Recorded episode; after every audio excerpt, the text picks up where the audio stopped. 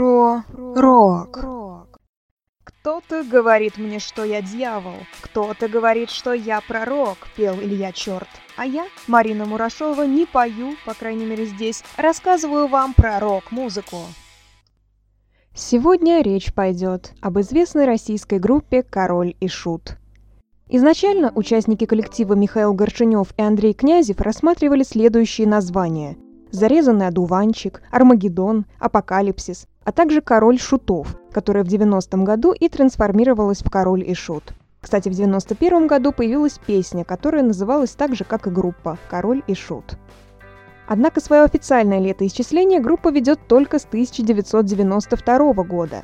Именно тогда в школе ритма Игоря Голубева, располагавшейся в здании Ленинградского рок-клуба, состоялось первое выступление Киша – Песни группы представляют собой небольшие законченные истории исторического, мистического или фэнтезийного характера, а тексты, которые в своем большинстве написаны Князевым, выделяются сказочными мотивами.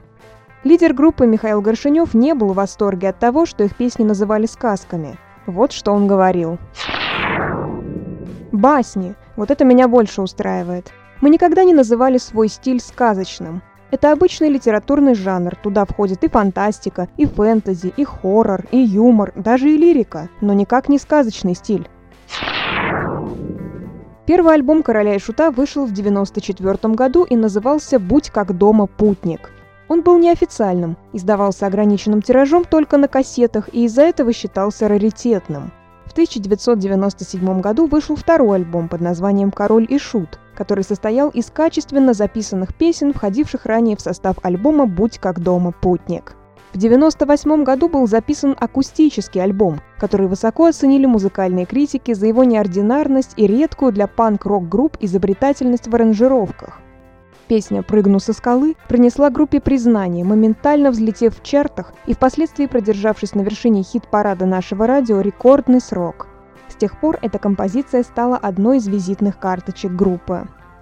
В этом же году был снят первый профессиональный клип на песню «Ели мясо мужики». Как ни странно, тогда клип транслировал канал MTV, что было одним из факторов, принесшим группе всероссийскую известность. Зимой 1999 года группа впервые собрала дворец спорта «Юбилейный» в Петербурге на свой сольный концерт. Ранее коллектив выступал на площадках такого уровня лишь в качестве участников музыкальных фестивалей. Группа то стремительно развивалась, то переживала эпоху застоя и смены состава. Они собирали площадки в России и за рубежом. Стоит отметить, что имидж участников всегда был вызывающим и запоминающимся. Особенно выделялся лидер группы Михаил Горшинев. Долгое время неотъемлемой частью его образа были выбитые передние зубы.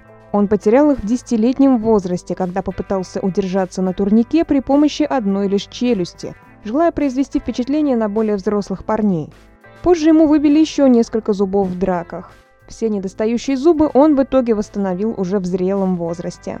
Кстати, Михаила Горшинева по праву можно считать не только певцом и музыкантом, но и актером.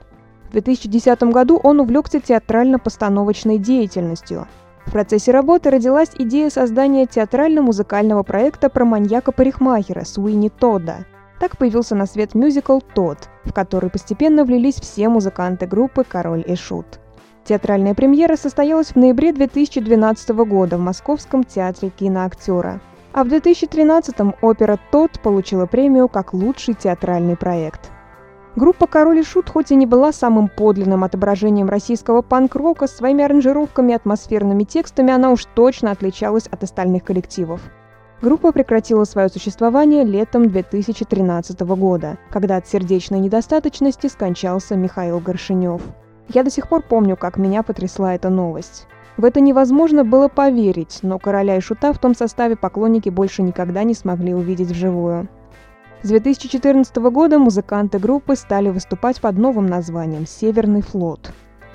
Да, вживую лицезреть проделки Киша на сцене, а также слушать новые хиты мы больше не сможем но мы сможем сохранить то наследие, которое у нас уже есть. Это ли не жизнь после смерти?